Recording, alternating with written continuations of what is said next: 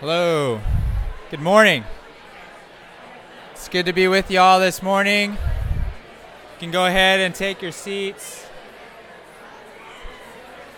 Uh, my name is Jason. I'm the church planting resident here at Restoration. It's good to be gathered this morning. I will be bringing God's word to us. we'll be in Ruth. Hey Jeff, how you doing? hey Sammy. All right, go ahead, take your seats. We'll be gathered to hear God's word. Uh, I'll be in Ruth, uh, chapter 3. We're continuing our uh, Ruth series. Uh, we've been in two chapters so far. It's been amazing to see how God provides for us. When we are truly lost, God is there. We can cling onto Him. So we continue to see that in Ruth chapter 3. Uh, I'll invite you to turn your Bibles to Ruth chapter 3. It's in page 223 in the Pew Bible. Um, it's also on the screen as well. Uh, Grace Young is already up here to read the passage, um, so please give attention to God's word. Thanks be to God. Pray with me. Father, we thank you for this morning uh, to gather to worship you. I pray for your spirit to be with us uh, for us to understand your word, um, how you have redeemed us through Jesus. And so let us look in this chapter to see how you promise that. Um, and may you encourage us uh, to urge us on to godly living. In Jesus' name, amen.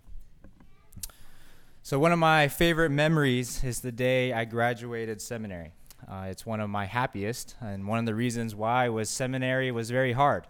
There was a lot of reading, a lot of writing to do. Uh, it challenged my work ethic in a lot of ways. Um, but another reason was a lot of families, uh, family and friends came to celebrate with me. I was blown away. A lot of people came to celebrate this accomplishment. Uh, I was most blown away by a couple college friends who came drove into town with their not yet one year old baby. They came on the day of my graduation, got a hotel room, and then they had to leave the next morning to get to where they had to go. And so I was surprised by the effort that they made to come to my graduation. And I remember as that night was ending, as I was thinking to myself and processing the day, I remember saying to myself, wow, it'd be a shame to think that God does not love me. God is real his love is real. And I share this memory with you all because this is exactly what has happened to Naomi and Ruth in chapters 1 and 2 so far. We see them experiencing the Hesed of God, the steadfast, steadfast love of God. Dan was sharing about that this uh, last week, last Sunday, the seen and unseen Hesed of God. God is caring for these two women the whole way, all through these two chapters. And Naomi and Ruth, they recognize that.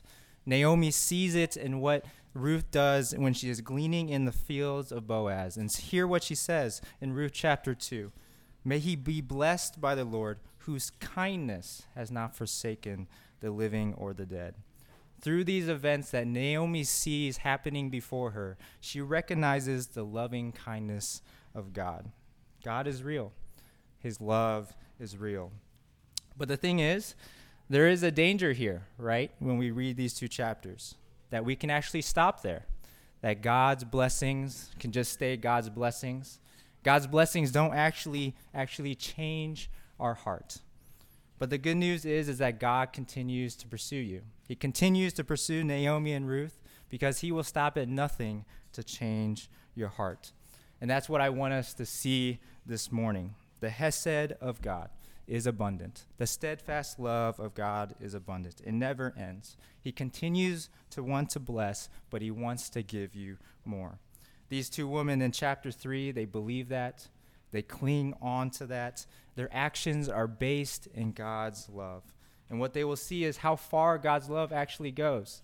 They will see that God's love actually extends to the act of redemption. Redemption.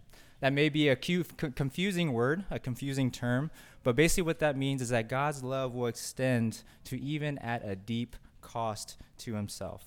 That when it comes to you, God is willing to pay whatever is needed. And we'll see a picture of that in what Boaz does for Naomi and Ruth in chapter 3. And so we'll look at chapter 3 in two ways. Uh, the first way is the response to God's steadfast love, and the second is the result of God's steadfast love. So let's go ahead and turn uh, to our, the first way, the response of God's steadfast love. So, up to this point, Naomi and Ruth have experienced the steadfast love of God. They've seen God working in their lives. And what ends up happening is that it stirs up within them this faith. It's a response of faith, a faith that leads to risky actions. The fact that God has not left them empowers them to love God, to love each other in profound ways, and to actually trust God when it comes to solving their greatest problems, to take great risks in solving their greatest problems. And we see a problem here in chapter 3. Naomi recognizes a great problem, and she talks to Ruth about it. In verse 1, if you look, uh, Naomi says this to Ruth My daughter, should I not seek rest for you, that it may be, that it may be well with you? So, what Naomi is talking about is the lack of safety and security for Ruth because they live in a patriarchal society. Naomi recognizes that she will not be there forever that Ruth is going to outlive her, right? And Naomi wants to fix this situation. Na- Ruth is going to be a foreign widow in a patriarchal society with no rights or privileges. So Naomi cannot rest, rest until Ruth, her future, is secured. So what Naomi recognizes is that really the only way that you can fix this situation in a patriarchal society was marriage. Ruth had to get remarried. And the thing is, she actually recognizes that God has actually been opening a door for that. In chapter 2, she, they meet this man, Boaz, this godly man, Boaz. And what um, Naomi recognizes it's actually going to take some risky faith to pursue this man, Boaz, for Ruth to pursue Boaz in marriage. But because of what she knows about God so far in chapters 1 and 2, what she's experienced from God, she makes the calculated decision to act. And she does. If you notice in the next two, uh, next two verses, she comes up with a bold and risky plan. And she tells it to Ruth. So if you look, she tells Ruth to do several things to wash herself, to put on perfume, to switch her clothes from mourning and widowhood to clothes that are more attractive, to clothes that signify that she is now available for marriage, to actually go find Boaz in a happy mood, in a private place and to actually grab his attention by waking him up in the middle of the night, to uh, by waking up uh, by uncovering his feet, right? So this is a plan to woo Boaz. This is a plan of flirtation, right? There is flirtation going on here. It's a risky plan. It's bold, audacious, courageous, right? And if you uh, notice, there is one thing that is very risky. There is a vo- there is a woman going to a man in the middle of the night it's a very vulnerable position, especially so in a patriarchal society. But what Naomi's hope is that Boaz will not take advantage of her, that he will actually respond well, that he will understand the true intent of Ruth's pursuit of him, that he will show himself to be the man that he shows evidence of in chapter 2, that he is also filled with the steadfast love of God. Not only do we see risky faith in Naomi, we also see risky faith in Ruth as well. If you see uh, Ruth also follows along with the plan. She agrees. She goes and does it. But she actually does something else too. She does one thing that is different than Naomi's plan. She diverges from the plan. If you look in verse 9, she does everything that Naomi says, right? Shows up, goes to Boaz, uncovers his feet, right? But instead of waiting for Boaz to respond to her, Ruth takes the initiative. He tells, she tells Boaz what to do. She has risky faith. She tells Boaz this I am Ruth, your servant. Spread your wings over your servant, for you are a redeemer. Now, this may be confusing language, right? It was confusing to me. I had to look up like what this actually means when you tell a guy, "Spread your wings over your servant, for you are a redeemer," right? So I had to look this up. And basically what this is is the language of a marriage proposal. Spread your wings over me. This is covenantal language. This is language of marriage. But what we also see is that Ruth references an Israelite law called the kinsman redeemer. She, calls Boaz a redeemer. And what this law is, it's a way to prevent a widow from being destitute and the family line and all their possessions from being completely sold or wiped out because there is no male heir. So if there's a man who dies without an heir, uh, it is the responsibility of a brother or a near relative to marry the widow, to bear a son, and for all their possessions to continue along in that family line. So the kinsman redeemer is called, has a responsibility to sacrifice, to pay the cost so that they can be brought back. So what we see is Ruth has risky faith. She does something very bold and courageous. She follows Naomi's plan, but then she ups it. She continues the, the, the riskiness. If you look, she, she's asking Boaz for the highest sacrifice. But also, she is risky in that she breaks so many cultural norms in this passage. She is a woman proposing to a man. She is someone younger proposing to someone older. She is a field worker proposing to the field owner. And she is also a foreigner from an enemy nation, the Moabites.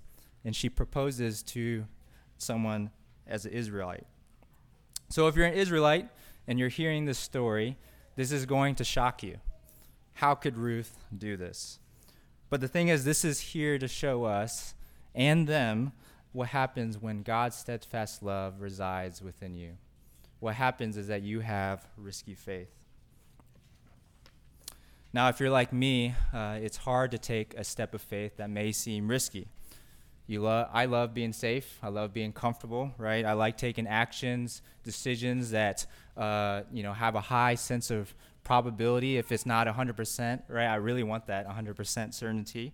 Um, if you gave me a chance to process a decision or to collect more data, I'm going to take that option like nine times out of 10, right? I remember a time when I was working in college ministry and uh, our staff team was gathering together. We were coming up with ideas for our next ministry event.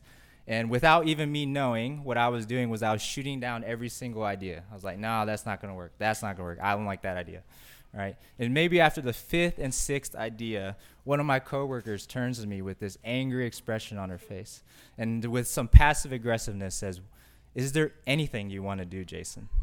And it just caught me off guard. I was like, Whoa, I don't know if I've experienced anger from this person before.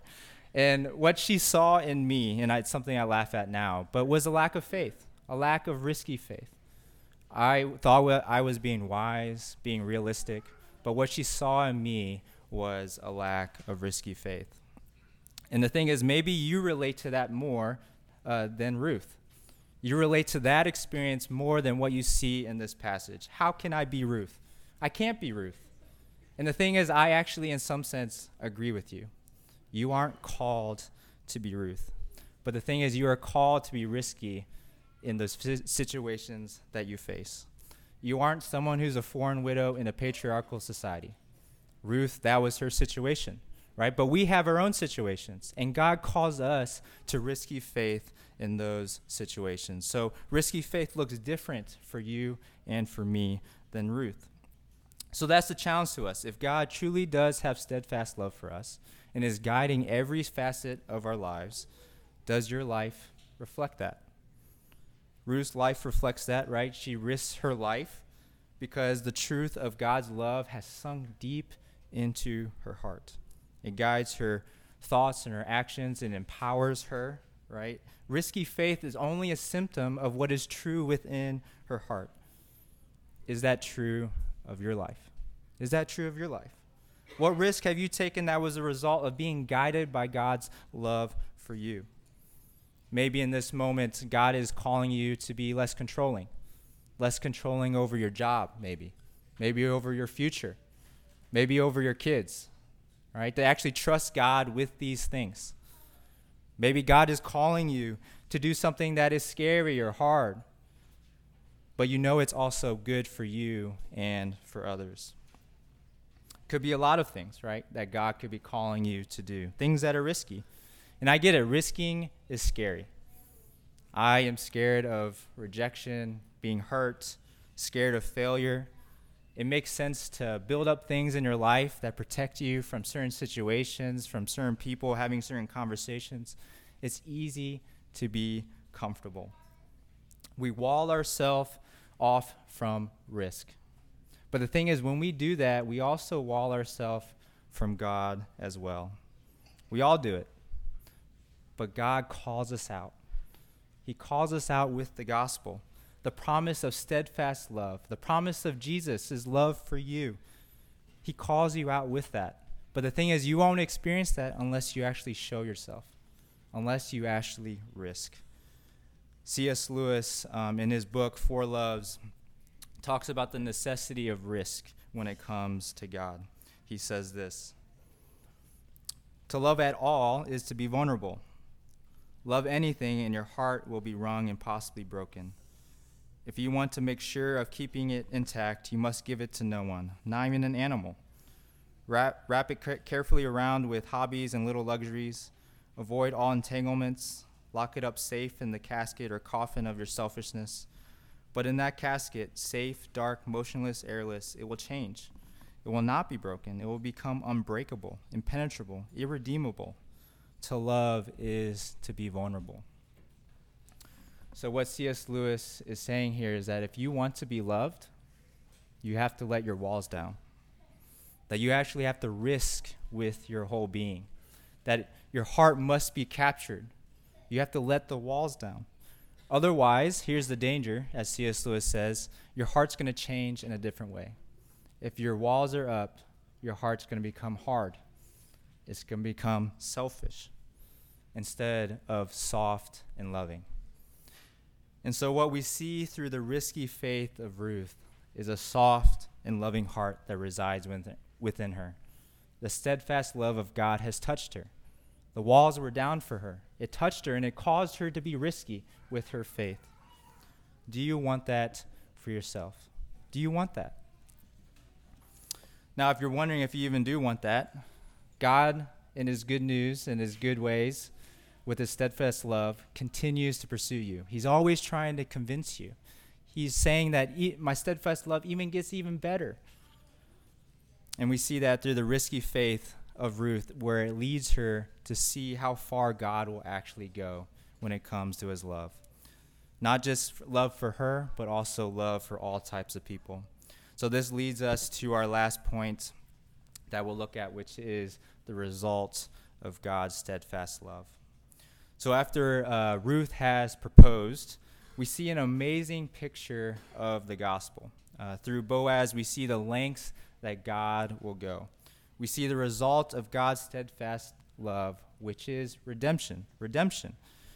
And we see redemption in two ways in this chapter. Um, what Boaz says about Ruth. So, firstly, what Boaz says about Ruth, and then secondly, what Boaz actually agrees. He is willing to be that kinsman redeemer for Ruth, Naomi, and the whole clan of Elimelech, which is the deceased husband of Naomi. So, first, what does Boaz say about Ruth? What Boaz says about Ruth is that he praises and he honors her. And what, how he knows that, how he responds that way is because in verse 10 and 11, he is blown away when Ruth asks him to be a kinsman redeemer. He's blown away. And he's blown away because Ruth doesn't even have to do that. Ruth could have pursued any other man instead of Boaz. And so, what Boaz sees is this great love that Ruth has for Naomi and the whole clan of Elimelech. She didn't have to do that. She didn't have to follow in chapter 1 Naomi back to Israel. She didn't have to, in chapter 2, help Naomi find food and to care for her, but she did. And in chapter 3, she didn't have to propose to Boaz to care for the security and safety of the whole Elimelech family line. She didn't have to do that. Boaz is blown away, and he praises her for it. He recognizes what is truly going on in Ruth's heart. But in verse 11, we also see that he honors her. He calls her a worthy woman. And this is a crazy thing. In a patriarchal society, A poor foreign widow has no honor, has no influence, no power. But Boaz sees things differently. He gives honor to this woman. He sees this woman as worthy. So, what Boaz does through praising and honoring is he redeems her image. He lifts her up, lifts her up to the, to the position of a worthy man. And that was not natural, that was unusual in a patriarchal society like Israel. But what we also see is Boaz honoring her request to actually redeem, right? He, fulfill, he promises to fulfill the obligations of a kinsman redeemer. So he agrees not to just marry Ruth, but he also agrees to pay the cost of all the land, all the possessions, and that all these things will not be his. They will be for the son that Ruth bears in their marriage. So that a whole family line is brought back. It is brought back from the dead. It is kept alive. So, what Boaz does through this promise of redemption is that two women, two widows who had nothing, regain everything. They regain everything and more through the sacrifice that he makes. Boaz gives all of himself. He gives his finances, his, his reputation, his life, his future. He permanently links all these things to the family of Ruth. It's a picture of the gospel, right? The result of, of the steadfast love of God is redemption. It is God making all your problems his problems. That's what redemption is. God making all your problems his problems. That's what we see through Boaz. And I know for a fact this is what we want deep down. We want someone, we want God to make your problems, our problems, his problems. That's what we want. We yearn for that, right? And I saw an example of that this past week. I was getting a haircut, and as I was sitting down about to get a haircut, my hairstylist uh, one of the first things she says to me was, Did you watch the Barbie movie? And coincidentally, I watched this Barbie movie that same week. so it, it, and we were able to talk about it. And there was no one else in this whole place. Uh, and so another hairstylist was just hanging around, and she's a woman. Both are women. That's important detail. Um, but it's just us three, and we're talking about the Barbie movie. And we're and one of the questions that I asked them was, "What did you appreciate about the Barbie movie?" And what both women said without hesitation was that the movie gave voice to their struggles, voice to their thoughts, voice to their issues as women in this culture. It advocated for them. And so, in a way, for these two women, the movie made their problems its problem. That's kind of a picture of redemption right? We want someone to come along and say, wherever you go, I will go. We want someone to say, Where, whatever is needed, I will take care of. In the gospel story, redemption takes on its greatest meaning, its fullest picture. Because a movie, even though it did that for those two women, it falls short. God's steadfast love will go the whole way. It won't just create awareness, won't just advocate. It will actually fix, he will actually fix the problem. God is saying to all mankind, I am making all your problems my problem. Boaz does that for Naomi and Ruth. He achieves it, as we will see in chapter 4 next week. But ultimately, God does it in the greatest way for all mankind. As people, our greatest problem is sin. We have sinned against God. We have sinned against others. We are consistently evil in our hearts. We are broken people. Without God, we are enemies. We are in debt. In relation to God's kingdom, we are foreigners. We have no citizenship. We have no rights, no power, no influence, no honor. Yet in God's mercy, He says He will redeem us through Jesus. He will pay whatever it takes even his own life, to invite you into his kingdom. His desire is to make us citizens with full rights, full honor. And that is the hope of the gospel. God will not rest until all that he wishes to redeem is redeemed. If you're wondering if God wants to know you, if, he, if God wants to make all your problems his problems, I invite you just to look over these past three chapters. God's steadfast love will continue, it will go to the end. God is not content to just give you a blessing here and a blessing there, right? He could have stopped after chapter 2. He desires to give all of himself, to actually secure Ruth and Naomi's future. Steadfast love of God is truly abundant and never ends, and he invites you into that. So the thing is, we have to take that risk. We have to let the walls down. We have to let God's steadfast love enter into our heart. God is truly good. So, as we come to the table this morning, that is what we get to celebrate. That's what we get to be nourished by. We are reminded of our need for Jesus. Jesus paid the debt that we needed to be paid. He met our need. He paid what was necessary for our redemption. And so that is what we can do this morning as we celebrate and be nourished by the Lord's Supper. Let us do that now. Join me in praying. Father, uh, we thank you for this morning. Uh, we thank you for uh, the picture of what risky faith looks like in Ruth. Um, thank you uh, for her. Um, I pray that we learn from her as we live out our own situations. Um, pray that we know that you have truly redeemed us in Jesus. Let us that let us know that is our hope as we look to Jesus and the table. In Jesus' name, amen.